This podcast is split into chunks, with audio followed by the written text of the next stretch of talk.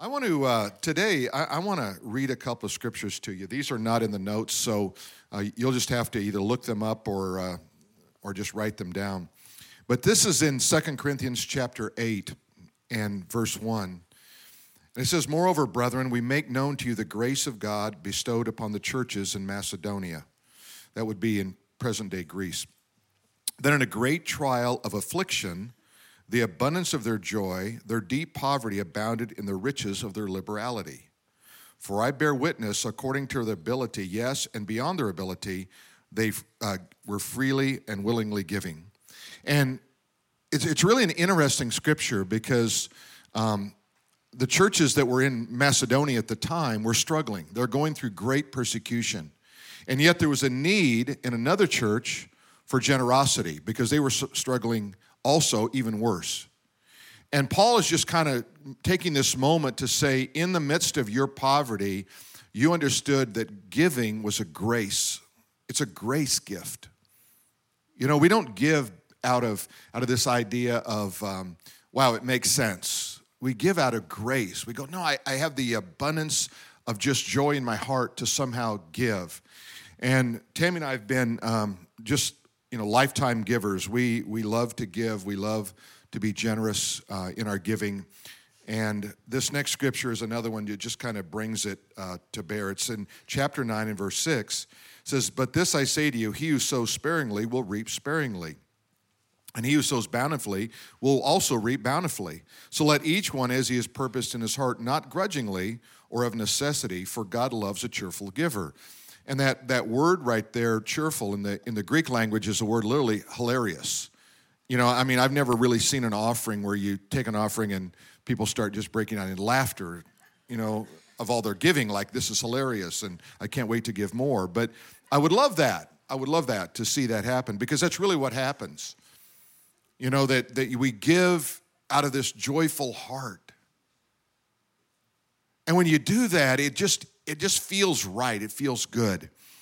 Um, you, may remember I told the story. I was walking out of Hobby Lobby, or a strange place for men to be. I just want to be up front. I mean, there's like four guys in there, and three of them worked there, you know. And when I was in there, and and uh, it was last Christmas, and I was walking out, and there was a Salvation Army bell ringer, kettle guy, you know, taking money, and I walked past him, and you know, I do like everybody else does. You know, he's, you know, they don't need my money. I don't really have much. I'm in a hurry. I mean, you know, name your excuse. And I got out to my car, and God brought a scripture to my mind. He who gives to the poor lends unto the Lord, and he will repay. you, you ever have the Holy Spirit correct your course? You know, you go like,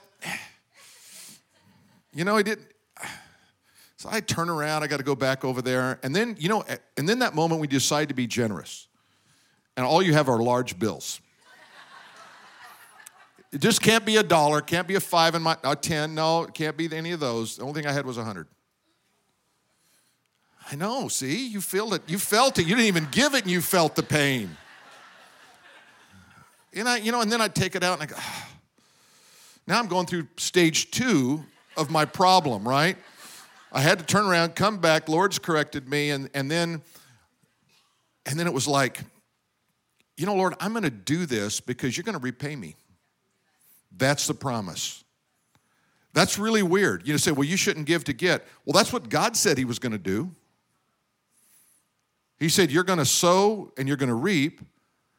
And if you give to the poor, I'm it's you're lending unto the Lord. The Lord is going to repay you. So I put it in there and I walked back and I said, God, I felt really good about that, but I'm never going to Hobby Lobby again. but listen what it says uh, in, uh, in this chapter. It says, chapter uh, 9, verse 6, But I say to this, he who sows sparingly will reap sparingly, he who sows bountifully will reap bountifully. So let each one as he's purposed in his heart. You see, the giving comes from the heart, not the head. It's really an interesting scripture. Not grudgingly or necessity. So it's like he says if you if you give grudgingly, you're really missing the point, right? See, and this is what I like to do. I like to pastor you. This is this is pastoring. This is kind of helping you to understand. I'm going to show you the application here in a minute. But um, that you may always have all sufficiency in all things and may have an abundance for every good work. So, why do you do this grace of giving? That God is able to make grace abound toward you. Why? That you will always have all sufficiency in all things. So, my generosity, my giving enables me to have sufficiency in every aspect of my life. So, if I withhold that, what I'm doing is I'm negating this sufficiency promise that God gives me in Scripture about the grace of giving. As it is written, He has dispersed uh, abroad, He has given to the poor, His righteousness endures forever. And now look at this. Now may He who supplies seed to the sower, bread for food, supply and multiply the seed you have sown, and increase the fruits of your righteousness. So God is the one that gives you the seed to sow. And the seed, you know, is that $100 bill I put in the kettle. God gave me that. I was there working but God enabled me to have lungs and capacity and opportunity to receive an income. And in turn, I could turn around and God would just repay back. And I, and I just love that whole principle. So we're living in this day that is, um, some have called it, where are we heading toward hyperinflationism? Okay. We know there's inflation. Uh, we can tell it at the gas pump. I noticed that California now has the record of the highest gasoline. Uh, in Northern California, it hit $7.49.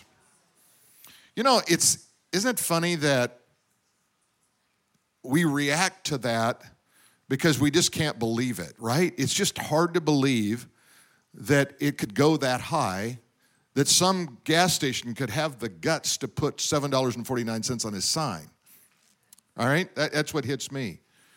And, and if you drive a lot, it really makes a big difference. If you're just kind of tootling around here, it doesn't make that big a deal, maybe, uh, depending on where you are economically. But then you go and you go, well, you know, it looks to me like food is higher. And you start looking at all these different areas, you know, that, and you go, this is higher, and this is higher, and this is higher, and we know why. There's 100 ships in the harbor that aren't unloaded, and they're a billion dollars a ship on an average. Do that math. I took my car in to have some service done on it, and I was shocked. There was like eight cars on the parking lot, new ones. They're just out of cars. I said, Where's all your cars? We don't have them. We can't get them. They've offered to buy my car back three times for more money than I paid for it two years ago. Well, you should sell it. Well, then what am I going to get? Think, think Einstein here. This is not working this way, right? And I and I and I was just kind of reminded in this time of inflation and and I, I don't believe we're headed to superinflation. That's uh, that's pretty high up there, but we're definitely at five percent, maybe you know, above, and some of the items are fifty percent higher than they were before. But what do you do in real life as a Christian and your faith in God when your, the, the economic climate around you, okay, forget political climate, just economic climate around you, is not cooperative, is not kind. And God just kind of took me back historically in the Bible. I began to think about, about all the times that God supplied needs in times of problems. And how God said, you know, my grace is sufficient for you, right? That I will, I will supply all your needs according to my riches in Christ Jesus. I thought about Israel going through the wilderness, you know, really as escaping, really as, as slaves from Egypt, now 40 years in the wilderness. And the scripture says, and their shoes did not wear out from their feet, and they had food every day supplied from God. And that was a pattern, that was a model. God said, I want to do that. Jesus brought that to contemporary world in, in the Sermon on the Mount when he sat down. He said, Why do you worry about so much stuff? Have you thought about the birds of the air? Have you thought about the lilies of the field? All of these I take care of. Are you not worth more than all of these? And what happens is when, when crisis comes or when situations of, let's say, unfriendly economic times come, what we do is we fall back into a pattern of fear uh, what am I going to do instead of just resting in God and saying, God, you promised. You know, this is a promise book. God wrote this for you, for your benefit, for your comfort. And so that when you rely on this, then you go, okay, God, I don't know how this is going to work, but you promised. There's been many times when I said, God, you promised, and I'm holding you to it. You have to have that kind of confidence that the Word of God is true. And it's not that God needs to be reminded of His promises, you need to be reminded of His promises. So when you say, when you repeat them back to yourself, God, you said, you know, this is what you're going to do, then you just have to trust God, this is what you're going to do. Here's what the enemy will do he will seek to isolate you from the power of God. You just get isolated and you, you get in a little fear box, and the little fear box doesn't allow you to access God's power. And so now it's all on you. What am I going to do? Becomes the, becomes the catchphrase. What am I going to do? Well, how about trust God? Well, I don't see God working. Well, he's a little sneaky. He doesn't give you a lot of data up front. Have you noticed that? You know, we, we've been in this uh, uh, building. We, we entered into escrow in this building. I'll talk more about it a little bit later, but we entered into escrow uh, about two weeks ago. And, you know, I knew what it was going to be like. It was going to be nerve wracking from a faith standpoint. And I was driving down the road, and God just said, Do you think I moved all the people that I've moved to give what they gave so that you could hit a dead end?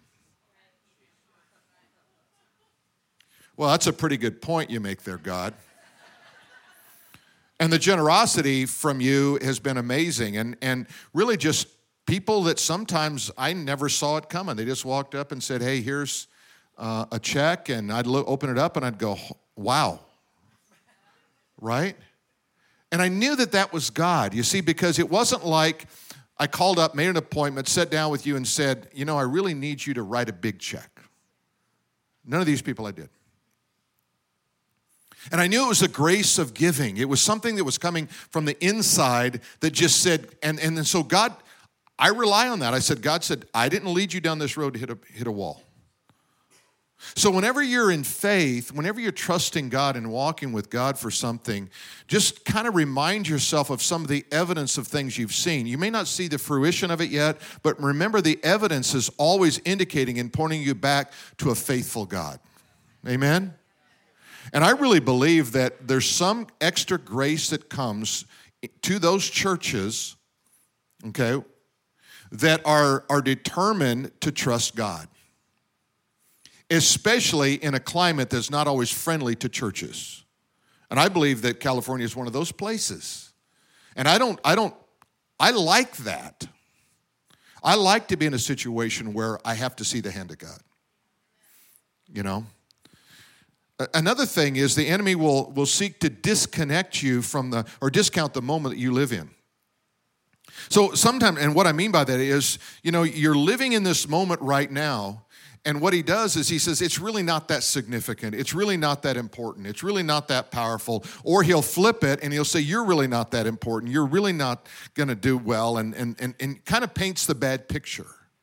Remember, that's not ever coming from God. That's always coming from the enemy who wants to just somehow take the moment you live in and spoil it. Don't allow the enemy to spoil your moment. That's why the Bible says, rejoice in all things right? And why? Because if you don't, you're going to do the opposite. You're going to despair in all things. So the Bible says, and it's by way of a command, rejoice in all things. Well, what if I don't want to? The Bible already told you you have to. Well, I don't feel like it. Do it anyway. Do it until your feeler changes. Right? So rejoice in all things. The other thing is he will try to polarize you with fear. You know, when you're, when you're walking in fear, you can't exercise faith. And when you're walking in faith, you can't exercise fear. So those are polar opposites. So you ask yourself every day Am I walking in faith? Am I walking in fear? If you're walking in fear, then just turn the turn the, the attitude in a different direction. I'm just going to choose to trust you, God, because I believe your word is true, even when I don't see evidence of it right now.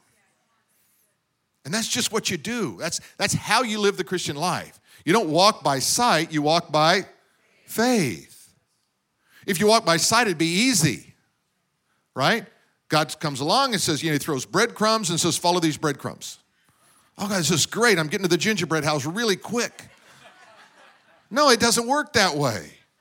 He says, if you will take the next step, I'm gonna, I'm gonna be there for you to get you to the next step. But if you're polarized, you can't move. I've always found the greatest way to get God moving in your life is to trust Him for something and go for it, even if it scares you to death. Right? Just go for it.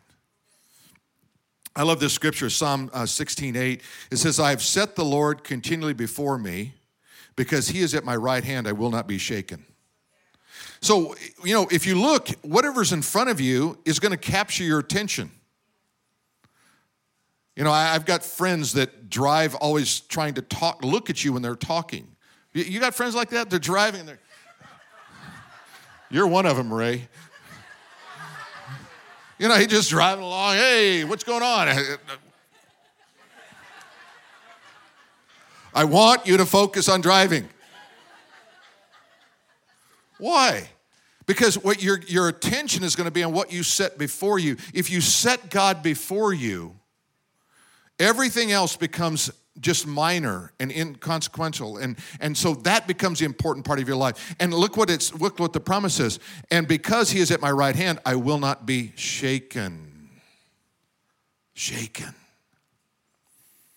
i'm going to give you uh, uh, just some things that i believe are really powerful to thrive in the midst of inflation how's that first thing is the word of god the word of god very simple when you're not in the Word, when you're not reading the Word of God, it becomes easy to lose your confidence. It really does. And I'm not trying, you say, well, I don't have time to sit down and study the Bible. I didn't say study it, I said just read it. One verse a day keeps the devil away. Amen?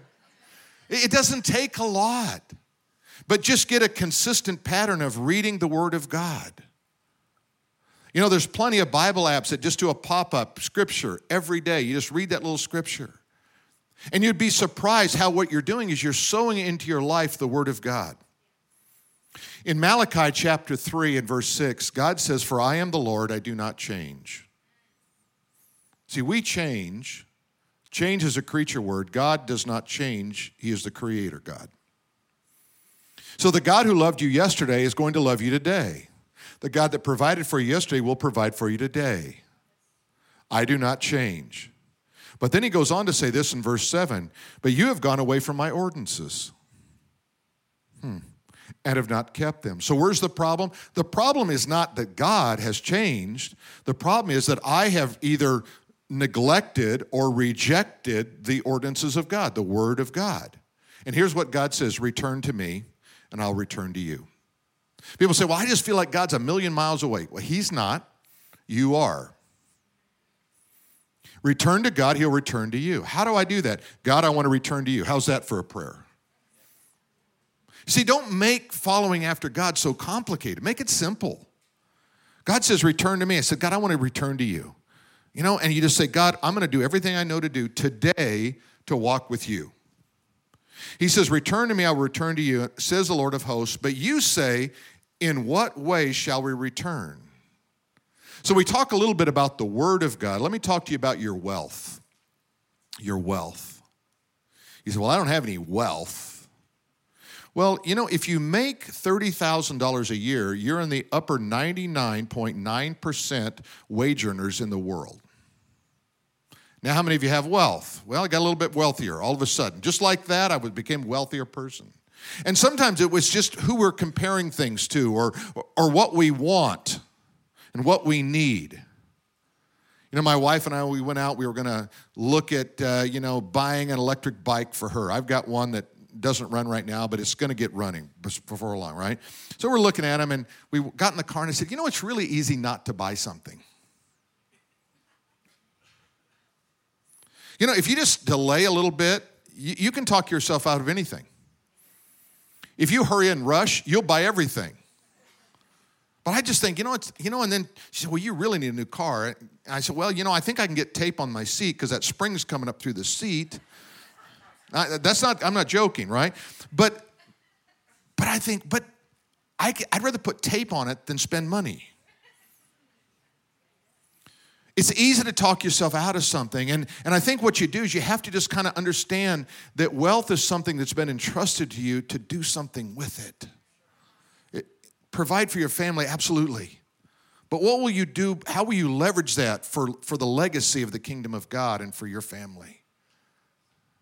I was on the plane uh, coming back from DC a few years ago with my wife, and I was sitting next to a guy who was uh, uh, a CEO of a very large finance company in Dallas, and he was looking at a brochure on Porsche, and uh, and he, he I just couldn't help notice that I'm kind of looking. It's really cool. I'm thinking, man, I wish I had that Porsche right now, and uh, so anyway, we get to talking. He says, uh, "So, uh, what do you? What brought you to D.C.?" And I said, "Well, my wife and I were meeting with uh, Prayer for the Persecuted Church and talking about how to, you know, all the persecution of Christians around the world and human trafficking and all that kind of stuff." And, and then he looks down at his Porsche brochure and he goes, "I feel a little guilty right now." I said, "No, you shouldn't. You should not.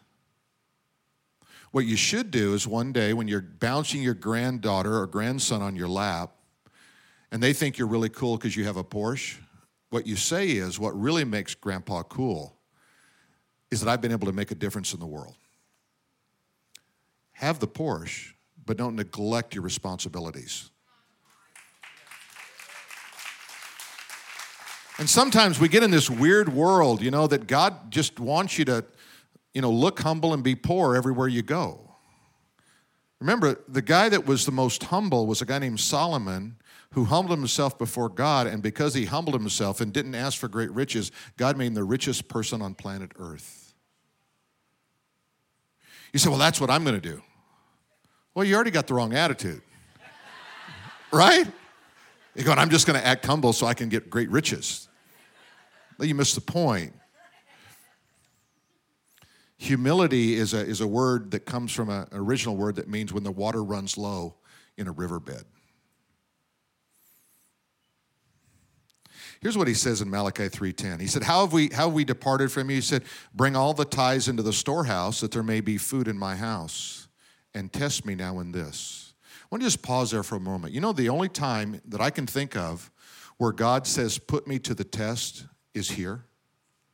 Is built around the tithe. Well, I don't want to tempt the Lord, tempt the Lord. No, he, sa- he says, do that. Do that.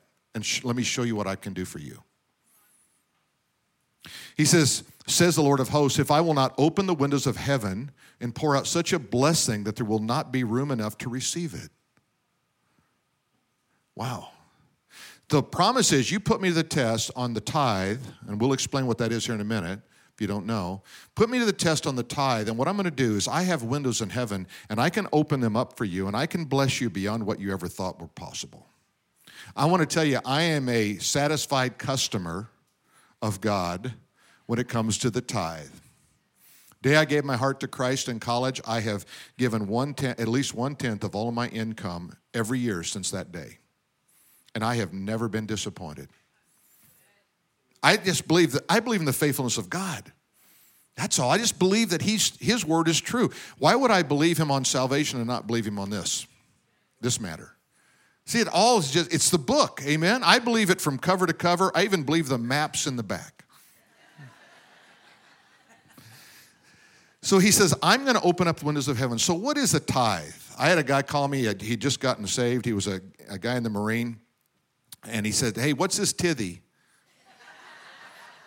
I don't know what a tithy is. I said, What? And he, he gave me the reference. I said, Oh, the tithe. I said, Well, the tithe is literally the word tenth. In fact, in the Latin, the word dime is where it means tenth. That's why we call it a dime, because it's a tenth of one dollar. So the tithe is a tenth of your income. And then people always say, well, is that before or after taxes? right? There's got to be, got to be a loophole. What was it? Uh, was it W.C. Fields? W.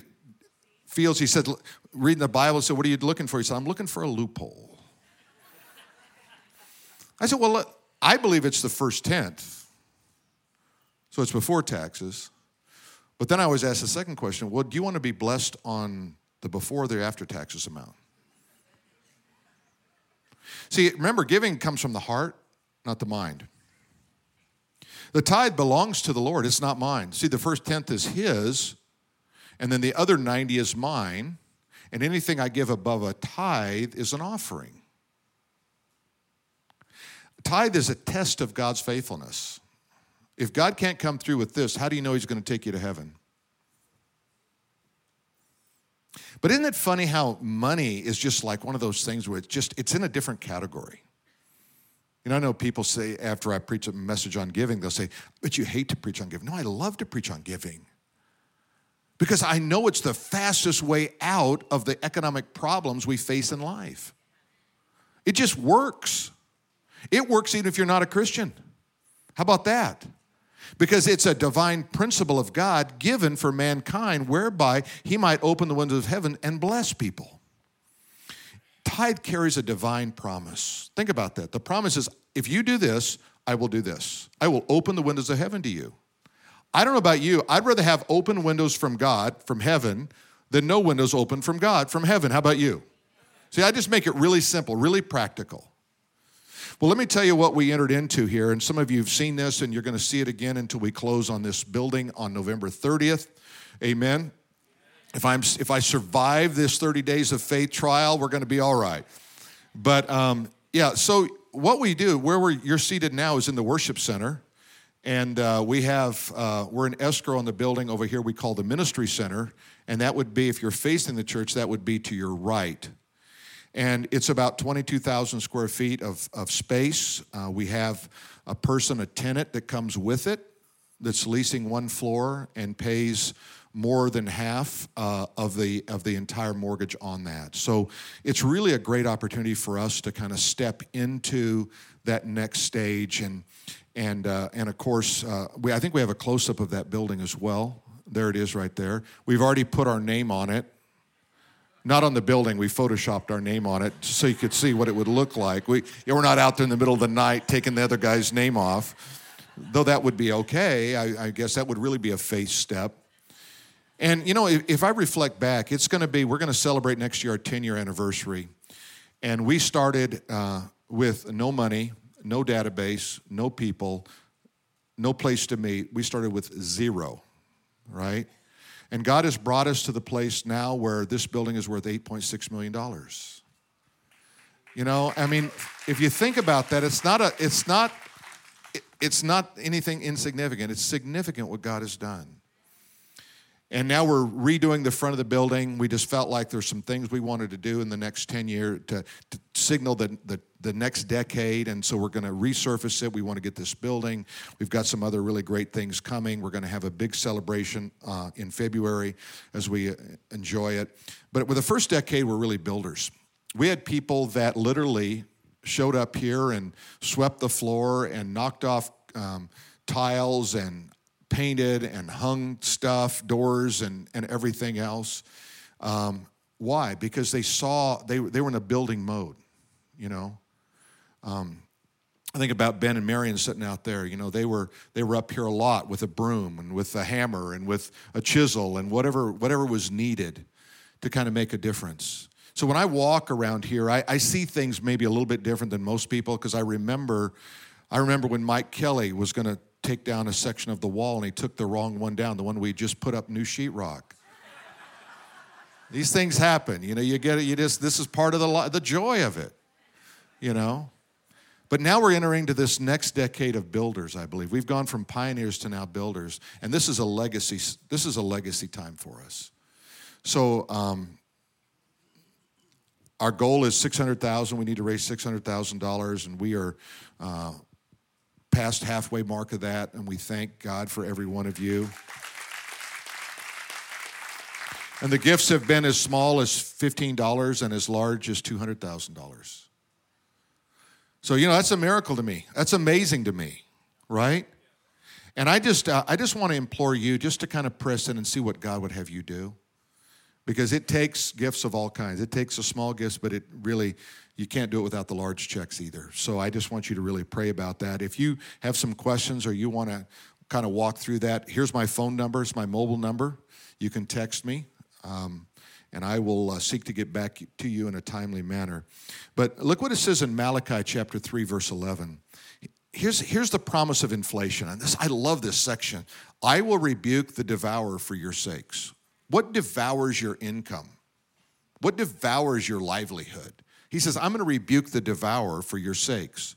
Now he clarifies who the devourer is. Look, so that he will not destroy the fruit of your ground. See, you're always in this spiritual battle where God is wanting to build you up, but Satan is wanting to pull you down. So when the devourer comes to, to destroy you, I'm going to intercede for you. I'm going to step in the way of that. And it says, Nor shall the vine uh, fail to bear fruit in your field, says the Lord of hosts. So what does God do? He rebukes the devourer for you. Sometimes people say, Well, I, am going to rebuke the devil. Well, you can do that, and that's fine, and there's scripture for that. But remember, God is doing that already on your behalf. Isn't that cool? He just, I, am rebuking the devourer. When you when you walk in my promises, I'm going to rebuke the devourer for you. And God will also preserve your resources. Well, what's an example of that you can think of? Well, I remember we had our, when we first married, we had a car and it had uh, 70,000 miles on it. And we had a guy that was, uh, he worked at the paper mill. And he said, I'm going to check out those brakes. I, I want to make sure you can stop because you got a lot of miles in that car. And he pulled the wheel off. And I bought the car new, so I knew how many miles it was on it when the brakes were changed. It was original brakes. And he goes, When did you say you, uh, how many miles on this car? And I said, Like 70. And he said, These brakes are only halfway gone. I didn't really have money for new brakes at that moment. I can't explain it. I don't have to figure out all the ways that God has preserved resources, but God does that for you.